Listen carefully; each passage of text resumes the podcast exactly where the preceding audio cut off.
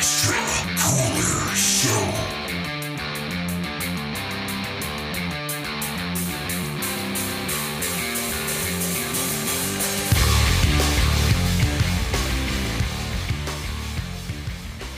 Welcome back to episode 11 of the Extra Cooler Show. I am Nick, otherwise known as Extra Cooler, and I am joined by Jim, Mike, and Matt. Extra Cooler's road to WrestleMania comes to a conclusion this week as we break down a match that stole the show at WrestleMania. Our definition of a show stealer is pretty simple, and I think most would agree.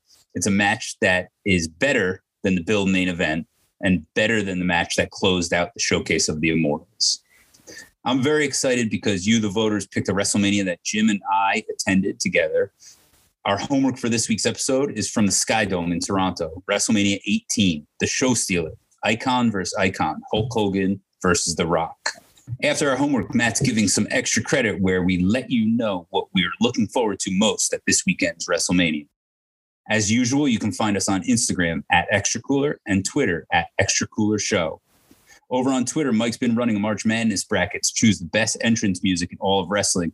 And we are down from 128 themes to the Sweet 16.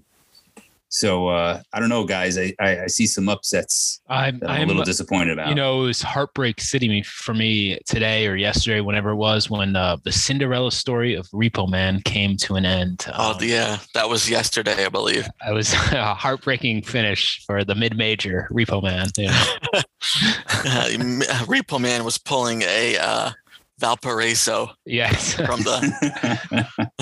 yeah. So so head over to the Twitter at Extra Cooler Show to help crown the winner. We got Uh, some exciting matchups too coming up. Uh, Yeah, who's left? actually, the Brood actually is upsetting Stone Cold Steve Austin's music, Whoa. and uh, that's Oh. pretty crazy. Brood is about to face uh, Chris Jericho in the Sweet Ooh. 16. Oh man. That's hot. Yeah, yeah. And uh, what I found really bogus though was Christian's uh, solo music, which is at WrestleMania 18.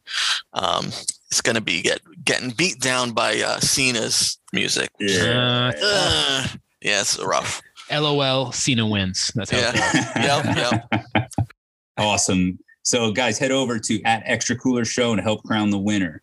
Uh, over the weekend, I used the Pod Foundation chalkline code PF10 and saved 10% on these beautiful Ravishing Rick Rude shorts. Uh, I am so happy that I got these things. I just just can't wait for it to be warm so I can wear them on a regular basis. Yeah, I, I use the uh, the ten percent off code as well for Chalkline, the the the Pod Foundation code, and I have the WrestleMania X8 shorts, which is of course the event we're covering right now. I'm very excited. I'm wearing them at this moment, and uh, I couldn't be happier because I did not buy the official T-shirt at the event, but I have these shorts, so that works. So again, uh, first of all, make sure you're following the Pod Foundation on Instagram and Twitter at Pod Foundation, and be sure to use our code at at Chalkline PF10. Save ten percent.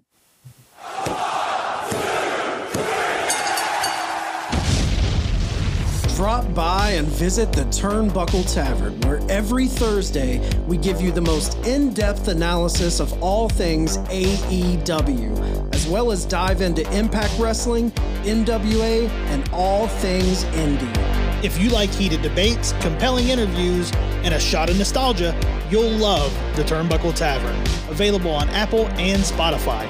Drink it in, it always goes down smooth.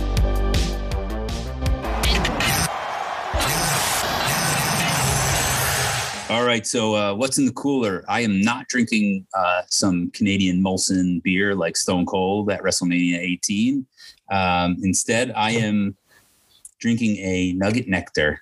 Uh, Matt was drinking this a few episodes ago, and it inspired me to go out and grab some. And I'm actually on my last can. We definitely have some podcast uh, favorites, apparently, right? Nugget Nectar, Other Half, Sloop. Um, I went out of the wheelhouse, the normal wheelhouse. Uh, I was on vacation last week down in South Carolina. I brought home some beers. This one is from Charleston, South Carolina, by Revelry Brewing. It's called Scooter Money. It's a nine percent uh, double dry hopped hazy IPA, and there's a naked man riding a scooter on the cover. So that's uh, on, the, Oh. on the label. So that's fun. It's a good beer. Oh, I'm a fan of a change up, and uh, I, you know, Nick, you brought up a great point. I wish I did have some uh, Molson Canadian because that was That was the jam. Remember the little slogans on Yeah, each the bottle? you guys had them like yes. lining your college house. Yes, our uh, college house was basically a giant recycling bin. Uh, What are you guys drinking? All right, what's in my cooler? You ask. I got from Pipeworks, which is in Chicago, Illinois. Actually, one of my favorites.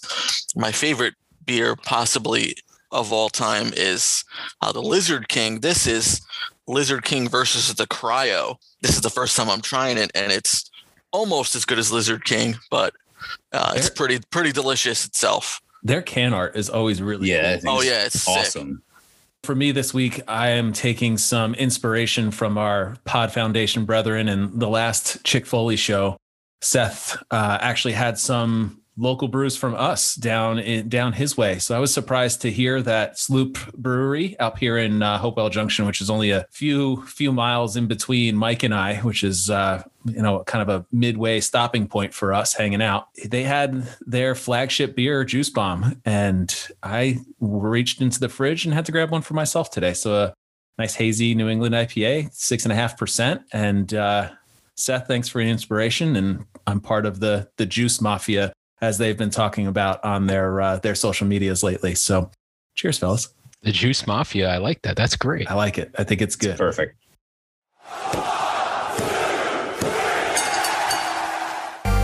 Check out the Pyramid Wrestling Podcast. Each week, we dive deep into all things wrestling action figures. From AEW Unrivaled, WWE Mattel Elite, our childhood WWF, WCW, ECW collections, and more, you can also find Pyramid Wrestling on YouTube. That's Pyramid Wrestling, available everywhere you listen to podcasts. All right, here we are at the show stealer WrestleMania 18 or X8, however you want to call it. Uh, Hollywood Hogan versus The Rock. I am so glad uh, that this match won. As I said earlier, Jim and I attended this with with three of his friends from college. Uh, I took the trip up from SUNY Oneonta to to Buffalo, and then we we went up to Toronto. And man, I, I don't want to spend too much time talking about our experience in Toronto because I don't think too many people want to hear about it. But we went to Axxess on Saturday, and it was it was cooler than any other Axxess I've ever seen. Uh, probably because it was in the, the early stages of it. But here we are, Sunday. Let's talk a little bit about Hogan versus Rock. So uh, first, how did we get here? The NWO arrived in WWF in January of 2002 after the Royal Rumble. Uh, so when you think about it, the build was kind of uh, pretty short. It's funny nowadays. Everybody says, especially myself, how we want a bigger build to these matches, and really, uh, this pay per view was actually on St. Patrick's Day, so they only had about a month that they built this match, um, which is pretty crazy. Um, this is this is a while after WWF invaded WCW and and bought them. Uh, Hogan, Hall, and Nash didn't come over during the original purchase of WCW. Um, there was an interest in both sides, from what I've read and heard, uh, and it made more sense contractually for those three guys to just stay at home and collect their millions. So here we are. Talks have continued, and they are they're signed with WWF. And before we even talk about Hogan versus Rock, uh, one thing that I think everybody always has to think of, and you can't talk about this match and not think about it. What would have happened if it was Hogan versus Austin instead of Hogan versus Rock? How would that have played out? Would it have played out the same way? I don't know. Uh, I don't think so because Rock had heat. He was able to pull it out when he needed to. Yeah, I, Um, I think as far as uh, the crowd goes, I think Austin would would stay the the crowd favorite, and Hogan would be would have the heel heat instead of The Rock. You know, people booing The Rock and cheering Hogan. It would be super interesting. No, it's uh, it's definitely something that I always think of um, because in my eyes, Austin was was a little bit bigger of the star, and this was kind of coming to the tail end. He always felt older um, than The Rock because he was. Um, so it's it's pretty interesting to think about. So this storyline between Rock and Hogan, again, like I said earlier, it, it came on pretty fast. So it started because uh, at the time, Vince McMahon and uh, Ric Flair were co-owners, on-screen co-owners of the WWF. And on Raw, Vince was trying to buy back the rest of the company from Flair. and uh, the glass shatters. Austin comes out as Flair's about to sign over his share in the company, and Austin convinces him not to. Stunners, beer, et cetera, et cetera. The usual happens. So Vince is not happy with this, obviously. Uh, it leads to one of the most classic backstage promos a few weeks later to end Raw, where he was going to kill what he created and inject a lethal dose of poison into the WWF. Uh, and then he turns around and you see NWO spray painted on the back of his chair in the reflection of a mirror. So think about that for a second. Uh, I, I, don't know. Maybe it's just my creative mind working. They had to write NWO backwards on the back of his chair so that it reflected the correct way in the mirror. Or maybe Very. they were channeling one warrior nation. you know, that's possible too. Like, oh, no. Yes, it was a mistake very perceptive, Nick. I like that uh, you also delivered the lethal dose of po- poison hmm. line as it should. I feel like I've heard you say that a hundred times through the years. maybe more. Yeah, maybe more. but it's is that one of the best promos of all time? I mean, it, that's up there for like with the Dusty Rhodes Hard Times. That's yeah, probably like, that's probably like sacrilege to say. But I, I don't know. It's, it's the it's so good, so over yeah. the top too. So oh, he's he and I wonder, do you think McMahon did that in one take, or is that like were there multiple takes? I, I think one. I think one. Yeah, one. He like he knew right, like he went in yeah. and he did it, and that was like hmm. I created. Yeah, yeah. There's a lot of that like gravel voice stuff. It's so good. And it's less than two minutes, I think, right? But it's perfect. I feel like Vince is a one take monster. He just comes so. in, bangs out what he needs to do, and says, "Yeah," struts out on the way with the with the McMahon walk. That's how you do it.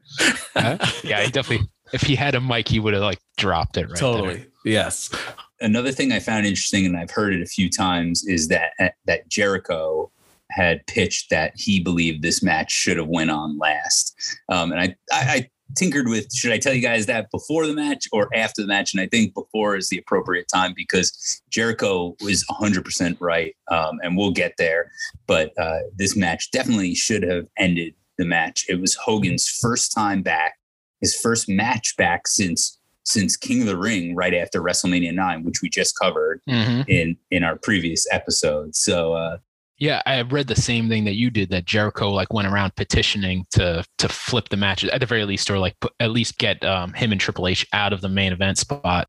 But of course, from what I read, according to Mike Chioda, I think it was um, Triple H kind of resented being bumped out of the main event spot with right. his, with the championship on the line understandable with it being Triple H. I think that adds like a layer of you know F Triple H kind of right. but uh, but it, it makes sense because I think if you watch we rewatch, there's two matches after like the next match is the women's title match, which the oh. crowd is the crowd is like they're ready to leave. Yeah, there's Jazz we were ready to leave. Yeah, Jazz comes out first. There, you can't hear anything. Nobody cares. but that but it continues. The crowd is so wasted from Hogan Rock that they can't even get up for Jericho Triple H, which at the time, like on paper, that was a, a banger. Yeah, I mean, we're going to talk about it, but you know, going back to that, I I remember feeling exhausted by the end of this match Hungover, because right? yeah. yeah, yeah, exactly. So we'll get to that. Pre-match interviews, early, not right before the the match, but earlier in the the card. Rock has one of the best uh, pre-match interviews. Man, it's it's so good. It's four minutes, and I hated Coach, but I loved Rock and his interaction with a guy like Coach, and he just rips him throughout the four minutes. he he puts over Hogan throughout the entire thing. He talks about how much of a legend he is, and he even starts using the Hulkster classic lines. He asks Coach uh, if he ate his vitamins, says yes, and then he asks him to, uh, if he said his prayers, and and Coach admits that he didn't say his prayers, so he tells him to get down on his knees. And uh, in such classic Coach fashion, he he delivers a "What up, G?" and it just it it this guy is such a heat magnet when he arrives because he's he's just he's got that mounty face that we talked about. He's kind of dorky, punchable. Yeah. Oh It's, man. Yeah, it makes you cringe. It gives you uh, one of Nick's favorite terms, secondhand embarrassment. You're like, oh. yeah. yeah. And Rock lights up when he hears it, right? He's like, yeah. Sees What his up, honor. G? yeah. And did he then say? he kicks him out. He kicks Says, him out of "What?" the He- interview. Well, Rock goes, what? He goes, what in the blue hell is wrong with you? yeah. so good. And he, I think he calls him a sick freak, too. yeah, yeah, yeah, yeah, sick freak and kicks him out. He, he's throwing out all these these classic lines. Uh, you know, reach down in your your Hulk stomach and your grab your Hulk strudel, and uh, promo ends with Rock mimicking Hulk's catchphrases. He rips off the shirt and his music plays. Uh, great interview. You know, make sure you go back. Peacock's a little glitchy, a little hard to uh, rewind and fast forward if you're on the Apple TV like I am. Um, but but figure out a way to watch that before you watch this match. So one of the first interactions that the NWO has with anybody in the company is is with Austin backstage, and uh, it's at a Raw, and they decide that they're going to give him beer. They give him a six pack, and it's classic like all banter. And and Austin just takes the beer. Oh, you're gonna. It's their prime what era, by the way. Oh, you're gonna give me beer? What? and, and he just tosses it over his shoulder. So that's a good one to find. We'll we'll drop that on, on Twitter. But everybody has to know about. Uh, I think collectively, our one of our favorite backstage promos during this era, and it's when uh, the NWO goes and meets Rock after a match on Raw. They come back there, and, and Hogan's got his little disposable camera that he's cranking up, and he, he says, "Hey, you're my son- my son's favorite wrestler," and he, he wants him to take a picture with him. So he does, and and uh, what does Hogan say? Yeah, oh, picture with the Rock. but no, he takes a picture with him, and then Hogan like Says something leave under his breath. Right, right. And oh, what was that? And and he delivers some of the most classic lines. Who does he go to? Scott Hall first. Yeah, Hey, Chico, Reza, Reza. Chico.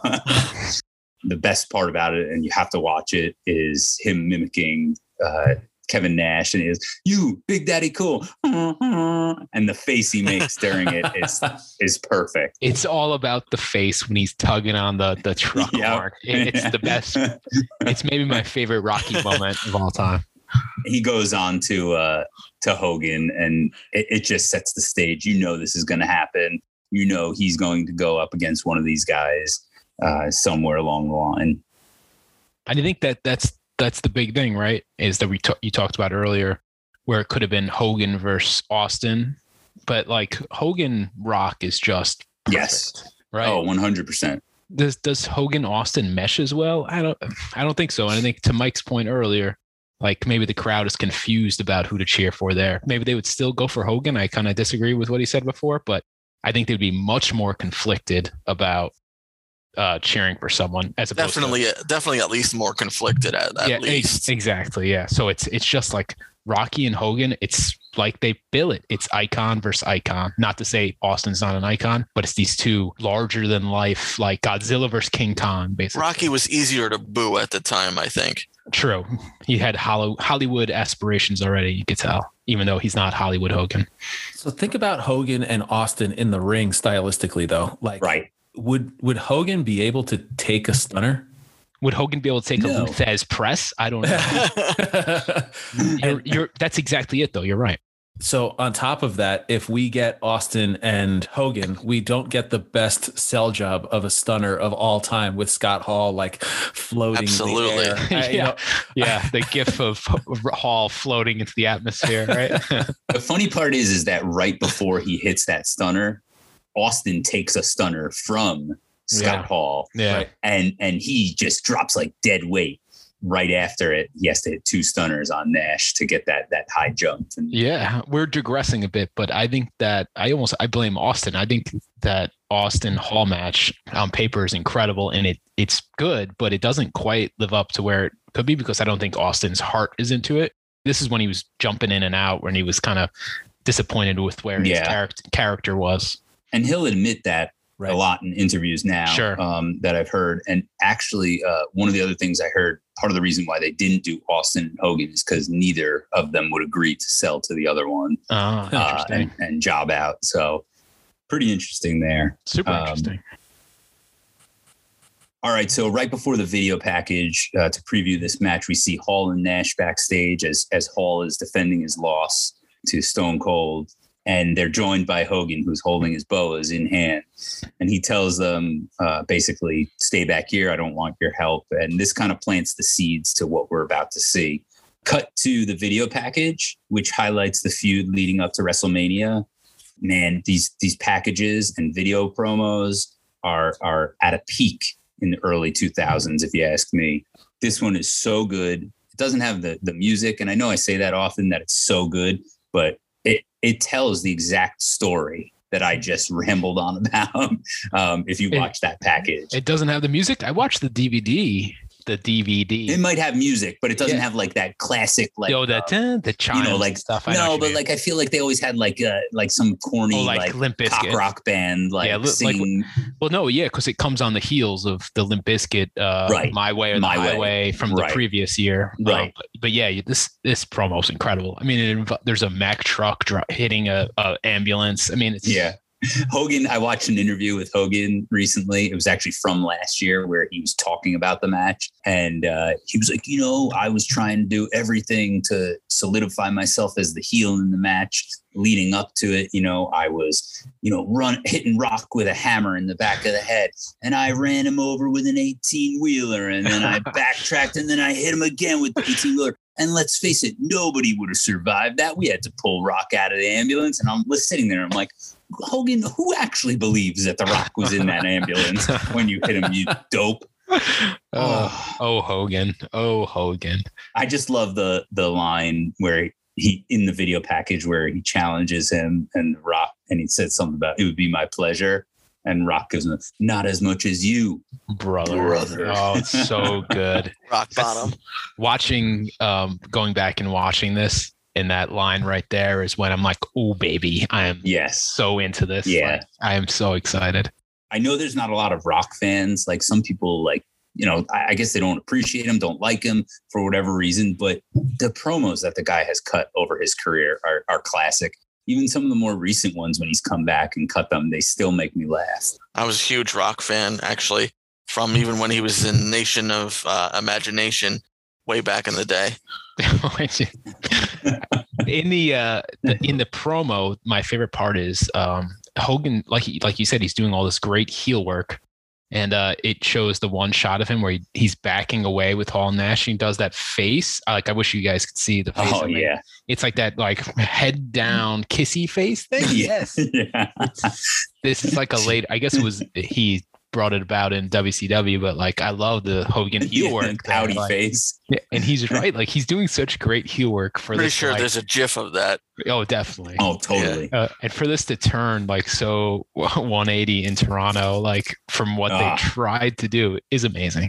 Yeah, yeah. So let's let's cut to it. Uh, the the real main event of the card, the show stealer, and the black and white NWO entrance happens. No, yes, we were there, but things did not actually turn black and white in, in front of our eyes. Just in case you were wondering. Correct, correct me if I'm wrong. Though, did they do something with the entranceway? Was there like some sort of light lighting? There was lighting. Okay, Yes, yeah, but no, there was nothing. definitely lighting that like affected it. Maybe like some sort of strobes but um, that but gave that. but to your point though, the entire arena didn't turn into an a-ha video, right? Like uh, take on me. Like no, you- I didn't look look to my side and oh, sh- Nick's uh, yeah. Nick's black and white. No, no, but yeah, it was, but it was awesome. This was a question posed to uh, Mr. Extra Cooler by one of our friends, actually. So that's where this comes from. so like during this entrance and when you watch it back you can feel the the building the sky dome starting to tremble you see as hogan comes down and he kind of like looks at the crowd and he realizes that he's not getting booed like he thought he should have and and knowing hogan he he probably would tell you right now that like i knew i was gonna get cheered brother yeah, yeah. i could have told you that was gonna happen brother Yes. and, uh, you know, it- it's interesting because Hogan, who's supposed to be the heel, is starting to get a pop.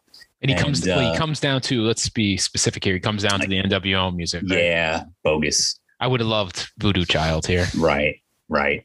Vince probably wasn't willing to pay I, pay the I'm not paying Jimi Hendrix. Like, Um, so Hogan's in the ring, and uh, right before Rock's music hits, and we're hearing the tail end of Hogan, JR is constantly referring to The Rock as the future of the WWF, right? Meanwhile, it's WrestleMania 18. Rock has been around since WrestleMania 13. That was his first WrestleMania. He's been there for every WrestleMania from 13 through 18. All right. He main evented the last three, right? 15, 16, 17 with Stone Cold. Yeah, he's Right. uh, at least the present. yes. So uh, that's what I'm saying is JR, come on, man. He's only around for 18, 19, and 20, and then he goes away. So to call him the future, I mean, the guy's been around a while. He's and it's not like he hasn't been main eventing. Uh, I just thought that was interesting because it's not something that I I remember them saying as much as JR did in the beginning of this match. And as soon as The Rock's music hits, that's when you really knew the crowd was turning because the boos start right away. And I'm pretty sure I was in that crowd and I was booing for The Rock uh, because again, we we I wasn't so mad about WrestleMania eight or WrestleMania nine Hogan and Hogan in WCW uh, when he turned and created the NWO. That was pretty awesome. Um, It was so easy to get caught up in it too. Like even I don't remember Oh, what I- totally. what Huge my nostalgia factor. yeah I don't I don't know what my mindset was going into it, but like the emotion in that place, like it was easy to get swept up and go. And you know, covering this, we're coming off of WrestleMania nine, which I was really hating on Hogan for, but like I guarantee you, in this arena, I was standing on my Oh, feet, totally. Hogan, all all in. It's only nine years later, like when we were that age, that felt like a long time. It's not a super long time, but like right. it was a long time because you, Oh, totally. you, you lived through the like the super rise of WCW and the complete collapse of it, and now Hogan's back, and it was what a time. Right. And, and we went we went from elementary school to college in that period. So you know that's a lot a huge growing point in our Ex- lives. exactly.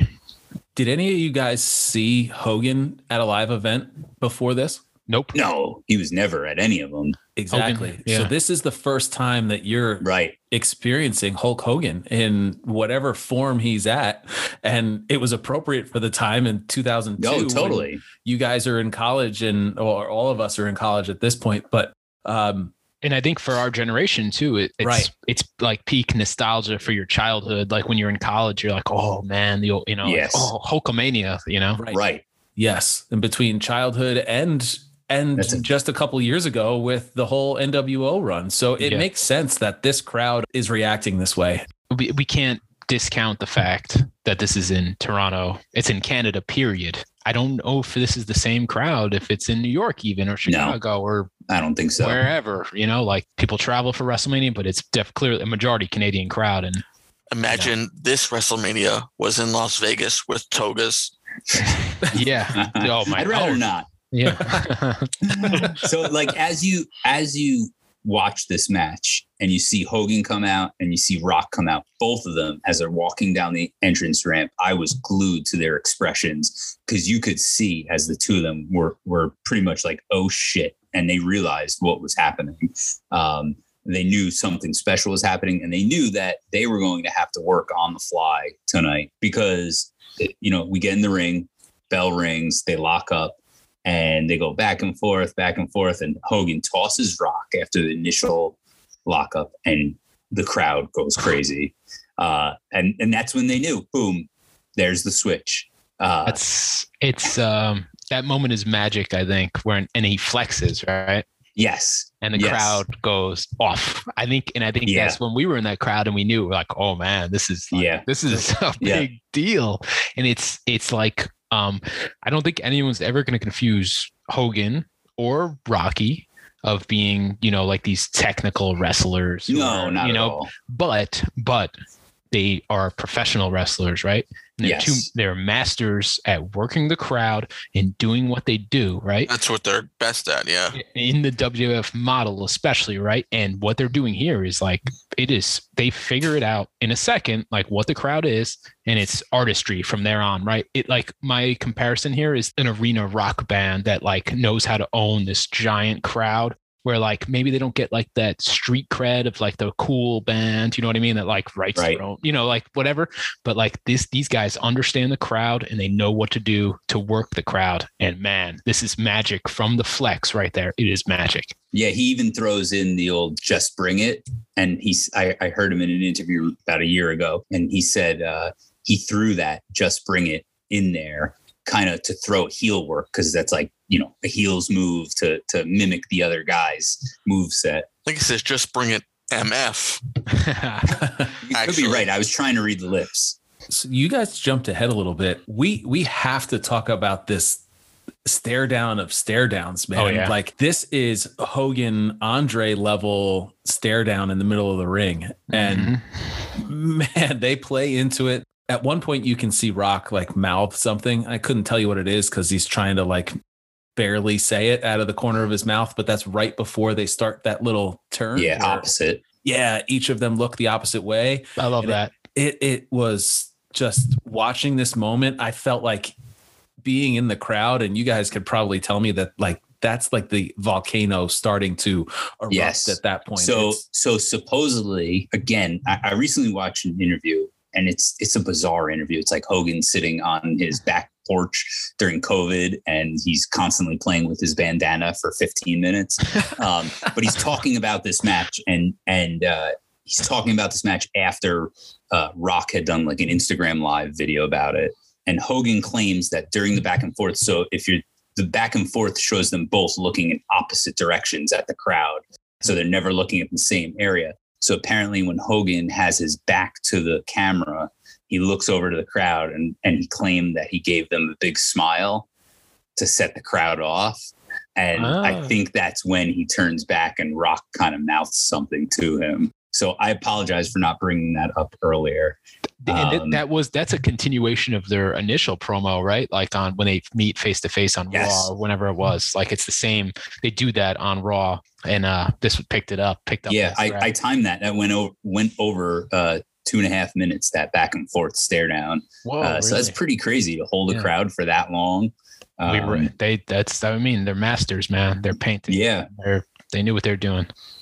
yeah. So so back to it. You know, Hogan after the lockup tosses Rock. He gets the pop. Rock then gets his first offensive move in, and that's when the boos come. Mhm. Um, and that's when, if you didn't realize it when you were there, if you didn't realize it the first time you watched it, whether it was live or after, that's when we've got a split. Everybody is on Hogan's side, and everybody is back on the uh, Rocky sucks side. So, watching this match, everybody always dumps on Hogan for not being a great wrestler. Not, you know, his move set is very lacking, but the heel Hogan work is such good heel work, in my opinion. He's such a better heel than a face when you think about it. The ring gear, Hollywood Hogan ring gear. All right, forget the boas, boas or whatever, but but the classic Hollywood Hogan black shirt with the airbrushed pants and the airbrushed white boots with the blue flames on them, uh, and the lightning bolts down the pants Oh yeah, That is- lightning bolts. that mixed with right mixed with his leathered skin and that that hair oh is yeah. it's it's it's perfect If Skin he- of a hot dog. I I love that he's still he's been working the horseshoe long hair, which is like what the Caldor of haircuts, right? Like I does do you know anyone Caldor. do you know anyone else that has had that hair? Like if you saw someone walking down the street coming at you with that haircut, you would cross the other side of the street. Yeah. But but for Hulk Hogan, it works. oh and the fact that he starts the match with the bandana on is, is just I love too it. classic the most mage thing about his uh, look here to me has always been that just for men beard with Yeah. the Love it. blonde mustache just to give you that nostalgia of i'm still hulk hogan brother I think it's amazing. Hogan is old here, right? Or clearly, right? And WWF had made fun of this going back, what, at least WrestleMania 12 was when they really doing Yes. the huck, huckster thing, right? Yep. But but I think as a wrestling fan at this point, you were like, all right, whatever. You got used to it, right? And that's what the story was. And you know what? I don't think he looks that bad here, aside from No. he's got he's got the warrior steroid nipples that we've talked about on this podcast before. But he's but he uh but He looks like he's Yeah. in better shape than than Hall and Nash, in my opinion. wow. physically. All right, yeah, I mean, yeah. skin, yeah, but I guess taking in what you know about their age and and what they've done and what they've been through, he looks he looks pumped up and Yeah. uh, it, he looks like he's in better shape. I mean, the guy can't move. He, he's stiff. you could tell is he's stiff. on like his, Yeah. his- you know his a hip sh- surgery. But I love you, like you said, he does he does the Hollywood Hogan heel work, and yes, he chokes Rocky with a string, which is like he finally gets his revenge for WrestleMania nine when Money Inc. was choking Yeah. him with that string. job. Like, Nice I job. love that. Yeah. he's also got the the I love the, the scratch of the back, total heel move. Um, Mhm. it's just it's great heel work um and, I and like we said of course this match is never going to be on anyone's list for best wrestling match but the crowd is so hot from beginning throughout it it makes it a, such a show stealer I love it when he's got him in a headlock. He's like, ask him, ask him. There's a point where Rocky's just punching Hogan and he's getting booed for each of these punches, right? Then Hogan kind of reverses it, sends him to the ropes, and just flings him out of the ring. And the crowd, as much as it went nuts for like Hogan flexing earlier, the crowd explodes, right? And I, I can remember at that point in Toronto, you really realize what this match is and like what the crowd is and the moment you're in living right there and you just go with it. It to me it reminds me of like if you're a sports fan in baseball in particular if you're watching your team in the playoffs like baseball playoffs are very different. Like every pitch matters right? Like as opposed to regular season where it's like whatever. This match was like that. Like every move we were living and dying with and it was it was emotional. The crowd was so invested and it's it's we stood the entire time like from entire time. entrance from the entrance to the end of this match we stood the entire time Yeah, and it's funny you listening to it on TV when you're watching, going back and watching you hear Ross and Lawler, and you don't need them. Sure, they add to it on TV, but like you don't need them for this match, and like that's a really special thing.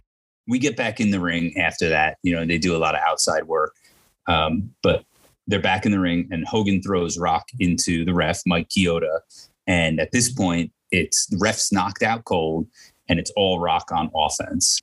This is when the Rock applies the sharpshooter to Hogan.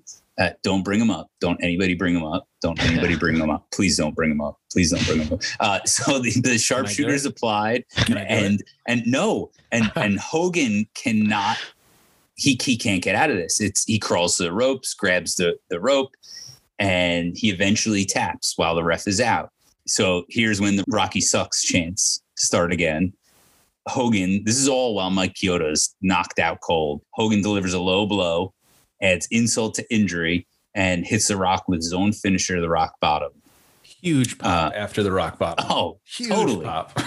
totally uh, and, you, and plus, you see, I don't know if anyone knows this, J- Junkyard Dog or Jerome Williams, who was on the Raptors at the time, as an NBA player, goes crazy in the front row for like that rock bomb. He's a future Nick, but like it's great. You got to watch that. He's wearing a he's a huge man. He's wearing a long white t-shirt, and he just goes nuts for for Hogan. Like, Oh man. another thing I missed. yeah.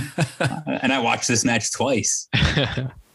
Oh man! So uh, Rock kicks out of that rock bottom, and Hogan proceeds to to whip him with with his white white belt that he wears. Which I never understood how that could be comfortable wrestling with that, even if you don't take bumps that well like Hogan. Um, but that wrestling with this big white workout belt just does not look comfortable. But anyway, he he's whipping him uh, with it and the tables eventually turn and the rock starts using the belt on hogan. The boos somehow managed to get even louder for rock when he's he's taking out hogan. And rock then manages to pick hogan up hits the rock bottom. And i, I don't know if anybody else caught this but it's literally like one and then hit, the ref's hand doesn't even get down for two and hogan kicks out. It's a it's a one count. oh my gosh, it, it was so bad. Um, I, I think that's just Hogan showing his age and and not kind of knowing, you know, if he could kick out at that point. yeah, he's like, I better, Um, I better start this early, brother. Yeah. so like exactly. in the match, in the match, Hogan's holding his ribs quite a bit, and especially at the end of the match. Supposedly, the story goes that his match before this, on Raw, maybe the week before, two weeks before, he faced Rikishi, and I guess he told he told Rikishi that he wanted to take a stink face. Hogan? Yeah, and he he was in the corner and he looked over because his kids Nick and Brooke were in the front row and he looked over and he didn't have enough time to put his arms in place to support the the stink face that Rikishi apparently cracked his wi- ribs on that. So that's the story from Hogan's mouth. So Teach- take it teach- for what it's worth. Oh. Extra cooler teacher, can you please assign us Rikishi versus Hulk Hogan as, as homework? I forgot that existed. That right? it's gone down the memory hole somewhere. so so back to so then maybe that's why Hogan kicked out early. He didn't know if he you know he could get through it. So again, Hogan kicks out of that rock bottom before two count. We've referenced that the building was trembling, it was shaking, it was moving, it was loud. Um, but at this point, this is where, in my opinion, the roof is completely blown off the sky dome. Unreal.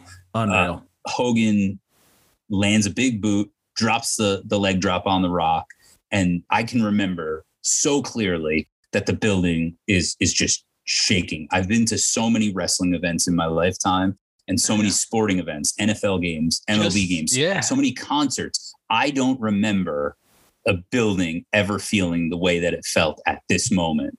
I'm with you on that. It starts with the with him hulking up, it builds, and then it's like the crescendo with a big boot and the leg drop in the place. The roof came off the sky. Yeah. And then and then to add fuel to the fire, the, the crowd cannot believe, none of us could believe that Rock kicked out of of the leg drop. Mhm. Um, and everything starts to speed up. It feels like everything like, whoa, I don't remember everything happening so fast. Uh, Hogan hits another big boot, Rock's on the ground, and he goes for the leg drop and and Rock rolls out to avoid the leg drop. That's where we get back to back rock bottoms, and the crowd is booing so loud as the rock goes for the people's elbow, which is probably one of my least favorite moves in the history of finishers. And the best part about this is, is that he goes, you know, across the ring, hits the people's elbow, and Hogan gives us what he almost forgot to give us. And that's the fish out of water. So he hits the people's elbow. We get the fish out of water, and then the rock pins him one, two, three. Match is over Mm. um oh, man the, the let me tell you if you didn't pick up on this while you were listening and watching the match i can tell you as someone who was there for it the crowd none of us gave a shit who who won this match.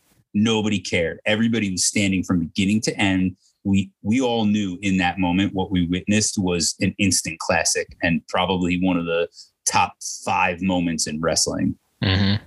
JR even says it on commentary immediately. That was a match for the ages. What an emotional ride. And I feel like for every person in the crowd, that's that was like the perfect explanation for it. Yeah, I kind of like every time someone posts something about this match, I always feel the need to chime in and be obnoxious and say how we were there because it's literally like it feels like my claim to fame of of things I've witnessed in wrestling. It is absolute bragging rights. Know who has the best bragging rights of being there though? Is the guy in the crowd, whoever it is. It must have been a group of people to have that long of uh, photo of Hogan, right? Like it's like Yeah. the old Yeah, school photo, yeah. and it it honestly it adds so much to the match. It's right right down in the main Yeah. area, right? Like it's iconic, and like if I were that guy, he gets better bragging rights than us. We were Yes. way up. We were way up. Oh my gosh. Yeah. But that guy, like watching the match, be like, yeah, we we added to that match. Yeah. It's so cool. Yeah, we uh we I had I, I've said it before, I had no voice by the end of this match. I Yeah. remember being hoarse for the rest of the weekend in Toronto. You know, it's so funny. You said I forgot that it was St. Patrick's Day. You said that, but like we Right. broke sophomore uh students. Yeah, college. sophomores. Yeah. I, I think I had like I had enough money that day just to buy like I don't know like a donut and Dunkin' Donuts and a program at WrestleMania. It was St. Patrick's Day. I don't think I had a beer, which like is blasphemy to, at this point. But like I, I saved my money for for uh, the program, which features uh, Brock Lesnar and Randy Orton in the back of it, and the WrestleMania 18 shirt, Ah. which you can see on my Instagram feed, uh, which I'm posting because I love it and I still have it, and also what's probably even better than those two things, unfortunately, I do not have, and I, I purchased it that day. Was my Stacy Keibler poster. Um, I could, even, I, uh, even if I still had that, that would not be allowed to be hung in my house anywhere. That I know that adorned the walls of your college house for the next. It might was like- still be. It might still be in Oneonta right now. like that was like the shrine that Oneonta. oh man! I So- had, I had one too in my dorm room. I wasn't in Yeah. Oneonta, but I had one too. Classic. so after the celebration, Rock's music finally stops. Hogan's, you know, extends his hand for handshake. He's been in the ring the whole time, giving the classic Hogan, like holding the ribs, thumbs up, pointing to the Rock.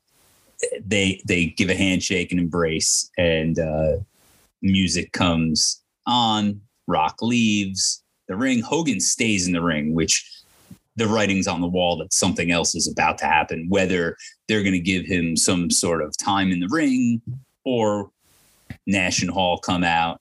They're like, What'd you do? Why are you shaking his hand? And beat Hogan down. Rock comes in to assist him. And uh, he and the Hulkster clear the ring. Uh, Hulkamania is 100% back at this. And uh, Hogan goes to leave. But Rock, you know, Rock is so animated at this point. His hands are all over the place. And he's like pulling Hogan back in the ring, like double hands in the air, telling Hogan what he needs to do, uh, telling him he needs to, you know, signal the crowd with the, the I don't even, what would you call this thing? Hogan must The pose, Hogan- brother. Yeah, right. Hogan needed to pose. And, uh, you know, we went bonkers. You almost like Rocky's so animated, you almost think he's gonna attack him because he's like Right. constantly like looking with the expressions, right? Like I like that. Oh. I like that. Um, Ross, Jim Ross calls this Hogan's. I mean, to go just to go back to the loss, uh, he calls it Hogan's Skydome Jinx, right? Yes. Because now he's zero and two, right? Because of Mm. uh, WrestleMania six with the Warrior, which was another um, kind a similar match where, like, of course, Hogan's a heel coming in here, but the crowd treats him like a face. Where the WrestleMania six is face versus face, right? Do you remember, Matt? You're the Warrior guy. What's the crowd like for that match? Is it a 50 50 split? I think it was 50 50. yeah, I believe so. Yeah. So it's different than this match, definitely. It's Yes, definitely. It's It's definitely not one sided. Yeah. So it's funny. Hogan doesn't get the win, but the crowd kind of pays him back for uh, not being Hulkamaniacs back then. Yeah. So uh, at the end of the match, Hogan and Rock leave the ring together, pose at the top of the aisle, and boom, they cut right to the next uh, promo. How about Um, the, how about this though? Rocky's music plays like four times, right? Yeah, yeah. What what would the crowd have done if they played Real American? I know. Man, oh man, I was I was just thinking the same thing because I had written down that they played Rocky's music while um, while Hogan is is posing, and Posing. it's the fourth time that you're Yeah. hearing. Yeah. yeah. you know why? You know why they they apparently like the whole match was a complete audible, which we've Yeah, already that's we've it. already talked on, and I think uh, I think it was appropriate because you needed to save it for when he's actually wearing the red and yellow, which um, the story goes that they made Hogan that night get on a plane, go back down to Florida, get his red and yellow gear Oh. Wow. because apparently like no one was home. It's not even like they he could have called his wife and been like bring bring me the red and yellow gear. He had to go He get had to go home and he had to get it to get back to wherever in Canada they were for Raw the next night. Um, Wow. and if you Oh, recall, I on want Raw, that. I want that footage of him digging through. his- Right. Oh shit, brother! like where does where do I stick the yellow trunks? Right. Right. And you figure I gotta I I keep meaning to go back and actually find that footage to see what he's wearing because it's gotta be all WCW gear. Um, but also the the crazy part is is that Raw the next night after he gets like a, a 17 minute standing ovation. like is it, just, is it just where is it? Is it in Toronto? honestly, I don't remember. It's somewhere Yeah. in Canada. That's all I know. Um, but again, the crowd goes goes crazy, and it's 17 minutes of just like silence and them cheering for him. And he's in the red and he comes out in the red and yellow. He does. Too real American, Ah, okay. Um, okay. uh, and it's just it- it's well suited. And uh, that's the end of of WrestleMania 18 for me. Um, again, we were we were at the we were at the Sky Dome, and I remember not caring about the next match, which was a, a triple threat female match, and then I didn't even care about Jericho Triple H. Yeah. Um, Even poor Trish Stratus comes out in the maple leaf Yeah. uh, flag, and like the Yeah. crowd's like they cheer, they give a half-hearted, but that's hard. It's hard to come back from that. That and was, she doesn't even win that match, right? No, Jazz I- retains. Is that what I don't? I believe she I have no- retains. I couldn't tell you. Couldn't tell you.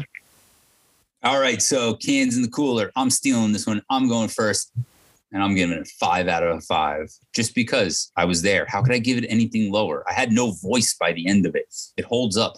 Every WrestleMania, I have to watch this match before WrestleMania. It's just, it's a, it's perfect. Uh, it's no, not the most like technical wrestling match. It's no, uh, you know, Bret Hart versus Shawn Michaels, but the storytelling, the way they were able to switch, it's it's history. It's a show stealer. Five out I'm of go- five. I'm gonna follow you up since I was there with you. My head wants to give it like a 4.5 and be a dick about it, but my heart says five.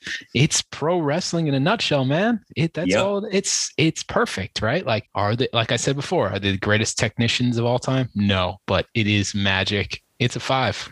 I'll be a dick. I'll give it a four and a half.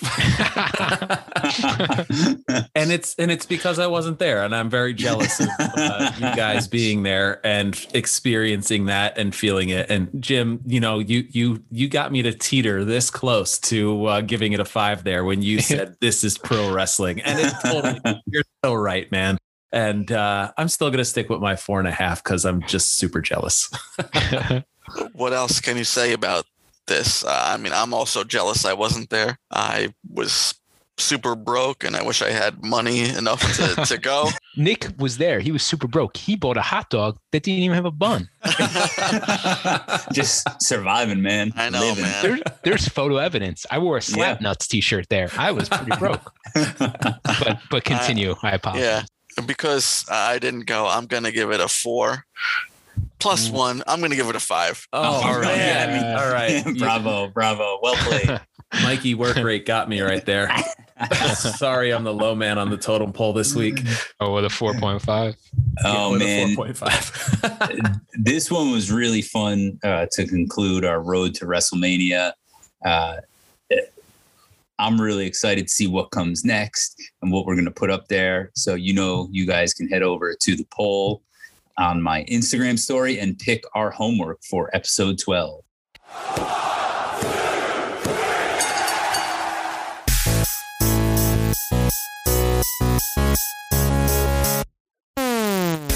Hey guys, Chick Foley here. If you like what you're hearing on this Pod Foundation production, you should check out my podcast, The Chick Foley Show, where each week myself, the heel husband, and the MVP bring you the fans' perspective on all the action inside and outside of the squared circle.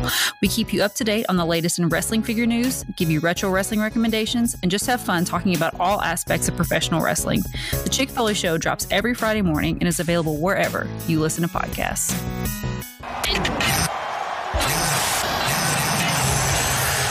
Welcome back, you jabronis. It's time for your weekly extra credit, where we bring you the extra cooler top three stories from the week that was in pro wrestling. But this week it's different. It's Mania week. So I need to know are you ready? I said, are you ready for 10 straight days of wrestling content? Oh my goodness, we're in the heart of it. This is coming out on a Thursday. We've already had a night of takeover. We've already had Raw, some Hall of Fame, and we're we're we we still have six days to go. In lieu of a true XC top three this week, uh, I asked the guys to give me a match that they were most excited from the Mania weekend. Jim, why don't you kick us off? Which match are you looking forward to most this weekend? All right. Thank you. What a great introduction. So I'm going to be honest here. I almost picked Riddle versus Sheamus, but I know, but I don't laugh, but I know the guys would have kicked me off the podcast because, because the, because the argument would have been centered around the fact that Sheamus is the most underappreciated wrestler of his generation. But I'm a coward, so I'm not going to pick that match, and I'll let that I'll let I'll let that marinate. I'll let that marinate over there. Yeah, Simmer. exactly. I'm gonna let that simmer. So I'm gonna I, I'm gonna choose Rollins and Cesaro. To a lesser extent, it's the Owens and Zayn match. They're similar. But Rollins and Cesaro gets me in the soft spot when it comes to WrestleMania. So I've always loved like these singles matches at WrestleMania that are for nothing but pride, right? Like they're usually earlier in the card. There's there's a good history of them, and they often steal the show or come close to doing it, right? It's not the main event. Um, there's no title. There's no stipulation in the match, like, you know, no holds barred, no disqualification, any of that. It's just a wrestling match. And it's also, you know, it's not like the match we just talked about, Hogan versus Rock, which is a pseudo main event anyway. And and just to continue this, it's a non-Undertaker match, non-Shane McMahon match, right? Just it's just a singles match. Kind of think of these matches as like prove something matches, right? And they almost always include two wrestlers, not just one who can just go. Um, they're smaller matches, smaller spotlight, usually early in the card, like I said. So I'm thinking in the past, like you had Rollins versus Orton back at 31, I believe it was uh, Michaels, yep. Michaels Angle at 21, Christian Jericho at 20. You keep going. Jericho Michaels 19. Go back even further, right? Angle Benoit at X7, Bret Owen at 10, and of course you have to mention um, Owen Hart and Skinner at WrestleMania 8. But um, but yeah, but I mean this is I love these kind of matches, and I was reading an article on Bleacher Report uh, today where it's talking about it's kind of a make or break match for Cesaro, right? He's 40, this guy. Oh wow. And, uh, yeah, if he, you know, like if he goes over here, maybe they're going to do something with him on SmackDown. If not, yeah. Yeah. I don't, I don't know, know, man. I, I've said this so many times. I love the guy. I think he's awesome. I think he's great in ring. We all know that. But I just, I don't, what can you do with him? I just don't, I don't see it. I don't, I'm sorry. I, I, I love the guy. I think he's amazing in ring. I just don't see what you could do with him. And I hope they surprise us and figure something out. I know you're saying I love Cesaro and I would love for him to be champion someday, somehow. But I don't know. What, what are you going to do with him? There's there's Reigns, Daniel Bryan, there's uh, Edge, all uh, on SmackDown. And you don't really even want Roman Reigns to like lose the title. And then Cesaro, while he's awesome at like everything he does, just where does he fit? No, I thought Jim. I thought you picked this match actually because your uh, your fashion sense matches the suits that Seth Rollins has been wearing every Friday night, uh, especially this past week with the little like tie dye uh, if, get up. You, you know, if I, I haven't gone to a wedding and like I'm off the wedding circuit, right? Like we're almost 40. We don't go to weddings as much anymore. But if someone invited me to a wedding, I guarantee you I'd wear this like sick suit with like a turtleneck, like that kind of thing. Like I would go, I would go full Rollins to a wedding. Never go full Rollins. No, I'm going full Rollins. But this is the match. I'm telling you guys, it's going to steal the show. Um, I hope so. Regardless Definitely of the could regardless of the outcome, these guys are going to go. They're going to put on something. I hope so because Rollins is my my favorite, and he's been since the Shield days. So, do you think that this could potentially open up Saturday?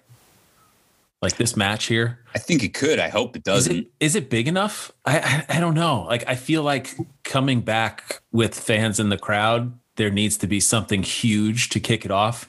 And Rollins' music may be that, but I don't know. I'm like, I almost fit to yeah. put my stamp on it. No, I don't think you could do that because because if that's going to happen, you might get a pop out of the crowd for mm. Rollins music, and yeah. I don't know. I'm, I might be overthinking it, but no, no, but no. I don't. I think right. you want Rollins to be the heel.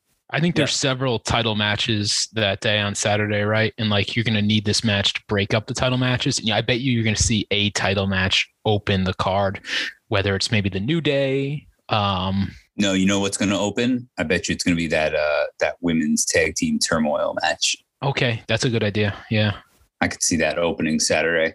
That's interesting. I, that's what I love about going into WrestleMania is when you have no idea what that first match is going to be, and then you hear the music, and there you go. Yeah, I just wish uh, Braun versus Shane was on like Friday night, so I didn't I, have to watch I, it. I wish it was taking place on Pluto. Like Pluto TV or the planet? Either one would be a upgrade.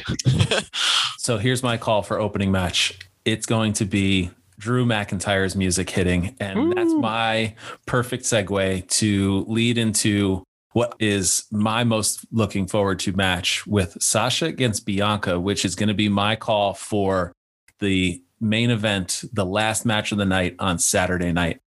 You know, I I was hesitant here to to really pull the trigger on this one. The build has not been anything that's exciting, and it's been really wonky back and forth and tag matches and all the classic crap that they pull. But at the end of the day, the ability of these two women in a historic main event style WrestleMania match, I think this could potentially not only be the headlining match of Saturday night, but also can steal the entire weekend. So, you know, I'm I'm really looking forward to it. I think that Sasha's been playing up the heel role and the really cheesy um, you know, ways that Sasha Sasha talks on the microphone and it's just building and building and everything that's happened since January with Bianca and it's all going to come to a head and we're going to see a new women's champion on Saturday night. Oh man, I think oh, so. You I, you have I, your prediction baked right yeah. in. Oh, totally. I I think this match and the one that you mentioned with Drew and Lashley are going to be very telling because if those titles change hands, you won't see Roman lose that title on Sunday because that would be a lot. But let's say one of those retains, that leaves the door for for a title change on uh, Sunday night. So I think that's pretty interesting. Uh, I too am hoping that Sasha and Bianca close Saturday's show. I love I love the heel work too from Sasha. I love the the full body suit she's wearing. so good. She's she's the boss.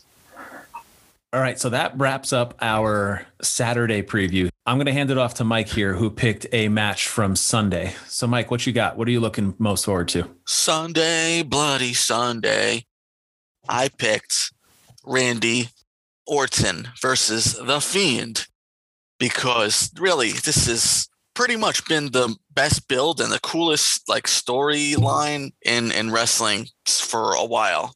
I do believe this this current feud with them has began in I think November of last year, but in reality, this goes all the way back to when Orton was feuding with CM Punk and the New Nexus, and he punted Husky Harris, who is oh. Bray uh, Bray Wyatt. You know, uh, Bray actually tweeted that not too long ago, like a week or two ago.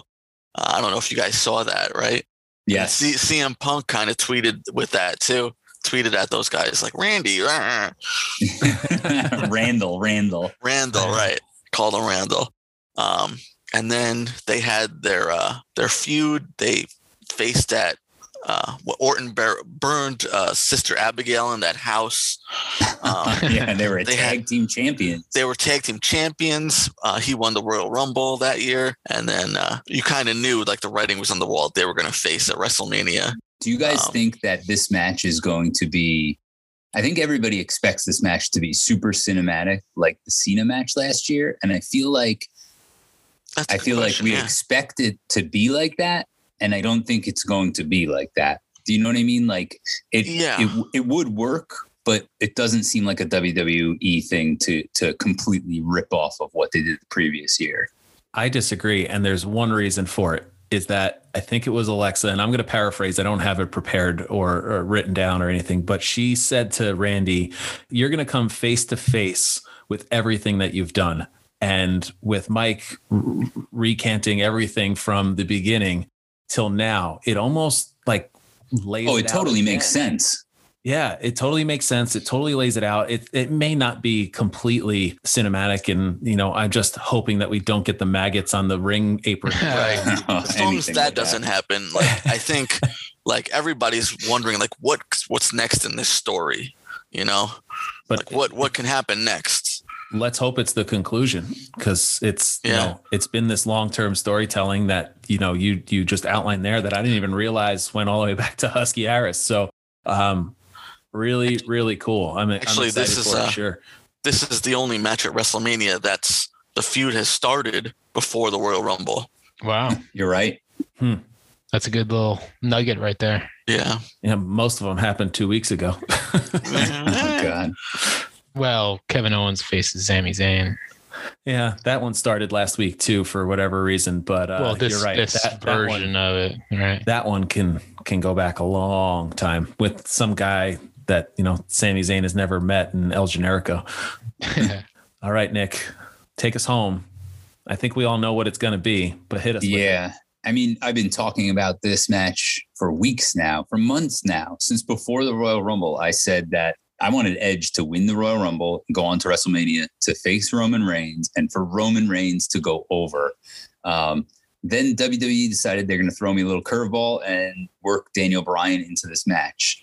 Uh, last week in our extra credit, I mentioned also how all three of these guys have have been through some pretty significant stuff in their career and their personal lives um, and battle back.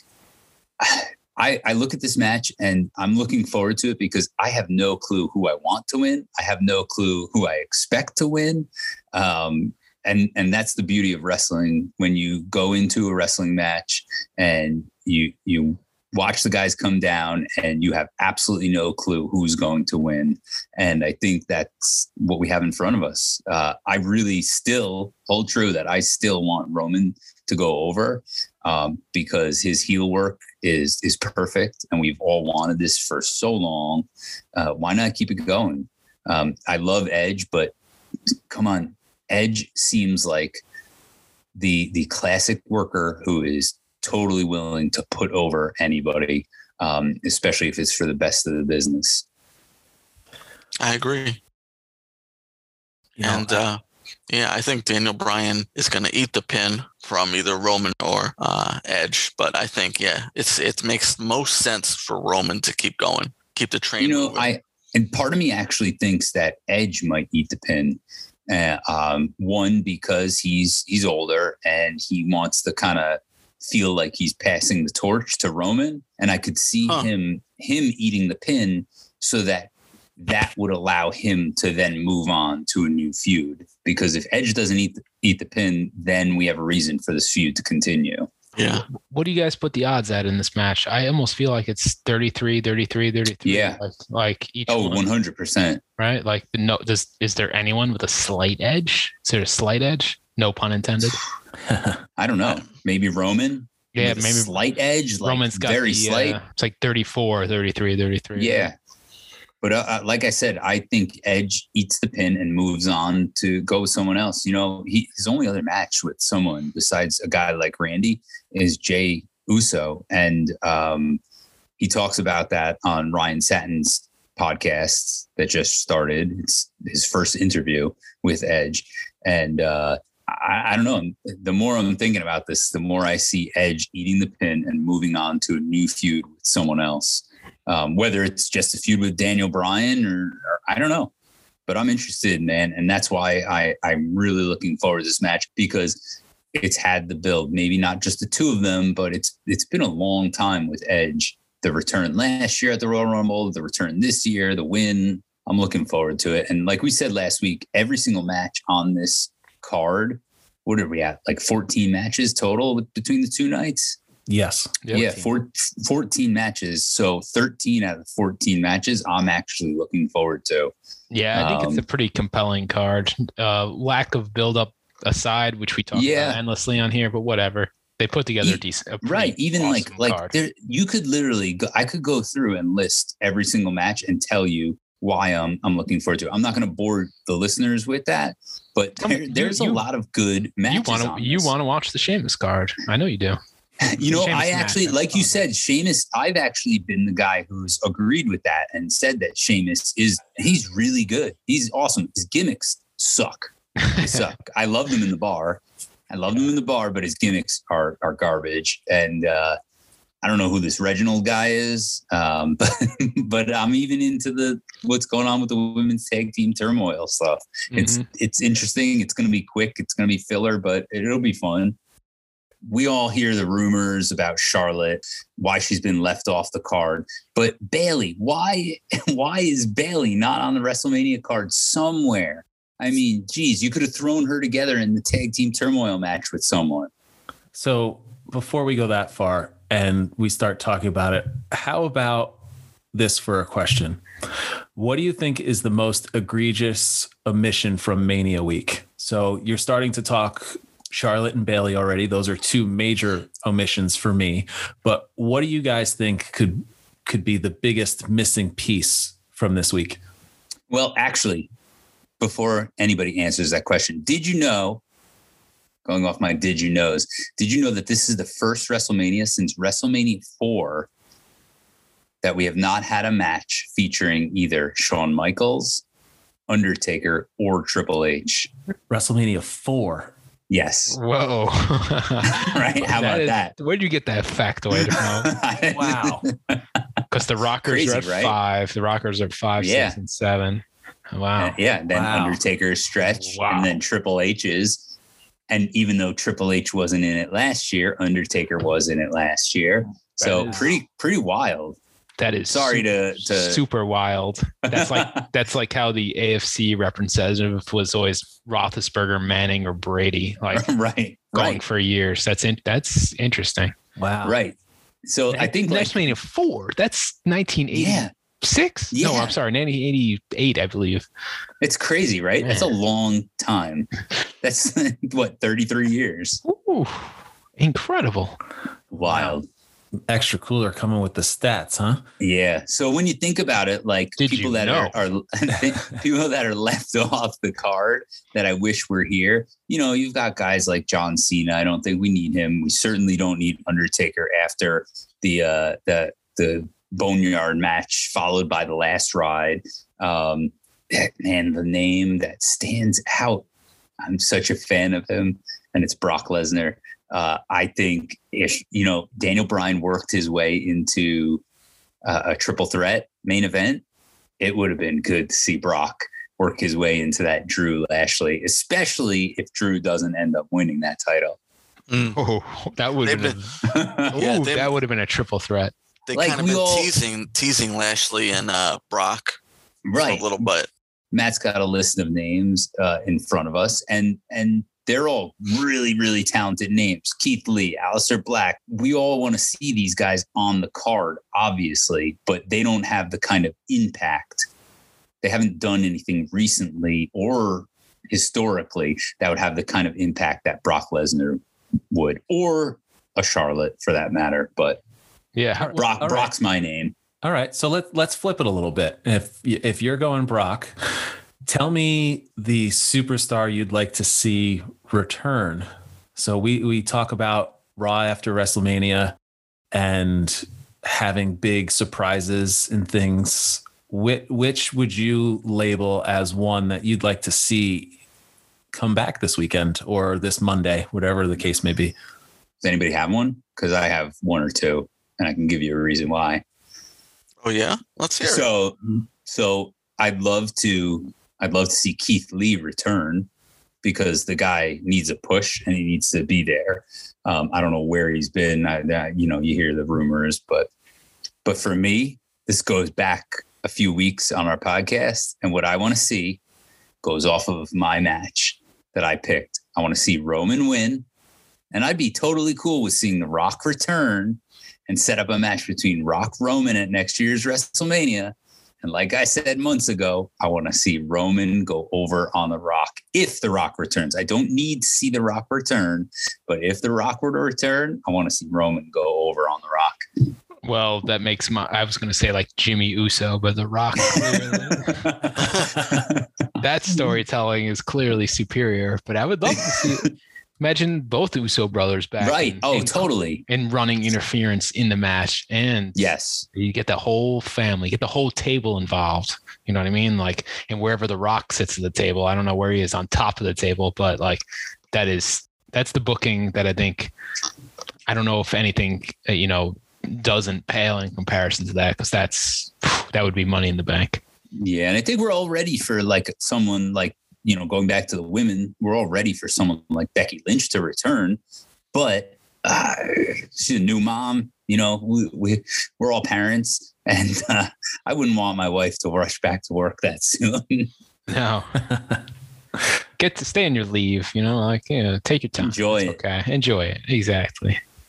All right. So, one last thing that I feel like we have to talk about coming off of a returning superstar. Earlier this week, we had on April 2nd, I'm thankful that they didn't do it on April 1st, they announced that Chris Jericho will be coming to the Broken Skull sessions with Stone Cold Steve Austin directly after WrestleMania Sunday. And man, did that shake me thinking of this proverbial forbidden door being cracked open with uh, a competing company and a competing superstar, if you will, coming in and uh, having some programming on on WWE TV and ultimately on Peacock. So we're just coming out of WrestleMania 18, where Triple H and Jericho, you know, I'll use my air quotes of headlined the show. Obviously, didn't steal the show like we had just talked about, but I'm really excited for it. I think that it's going to be interesting. I think this is something big enough where I may actually watch directly after a Sunday night. I can't believe you didn't pick this as the match you're most looking forward to. Honestly, I mean, like, but it is, it is thrilling. Like, I mean, this is, it's as compelling as anything on the card. It's it's perfect. Uh, anybody that has been watching the network, or myself personally, network or Peacock, the things I most look look forward to besides the pay per views are these Stone Cold interviews or the Icon series, um, mm-hmm. or or last spring with the Last Ride. But but these interviews are always great. He doesn't hold back. There's always great stories. I'm a sucker for backstage stuff um, and behind the scenes little tidbits. So uh, this is going to be awesome. I know I'm going to be exhausted by the end of, of Sunday. So I will definitely be saving it for Monday morning. But I'm, I'm excited. This is perfect. And uh, it's, it's a genius move by everybody involved. Yeah, really surprising that it's happening and uh, super excited to see how how crazy off the rails it gets and if they really attack the AEW side and if we or if they just dance around it. So, oh man, I think I think that's going to do it for us this this week guys. So, we made it. It's another Mania week. We're halfway through. Well, hopefully you're listening to this. So push on through, complete the uh, 10 day cycle here, and uh, enjoy WrestleMania, everyone. Yeah, don't forget to follow us and check out the Pod Foundation on social media at Pod Foundation. And be sure to follow us on Instagram at Extra Cooler and on Twitter at Extra Cooler Show. Uh, don't forget, we've got different shirts so far in our Pro Wrestling Tees shop, prowrestlingtees.com backslash Extra Cooler Show. And like I keep saying, if you grab a shirt, send me a screenshot. I'll send you some artwork, your choice. Don't forget to follow, subscribe, rate, review, and tell all your friends about the Extra Cooler Show, available wherever you get your podcast. See you in two weeks, humanoids. Cheers, fellas. Later. You get out of here, you sick freak! Extra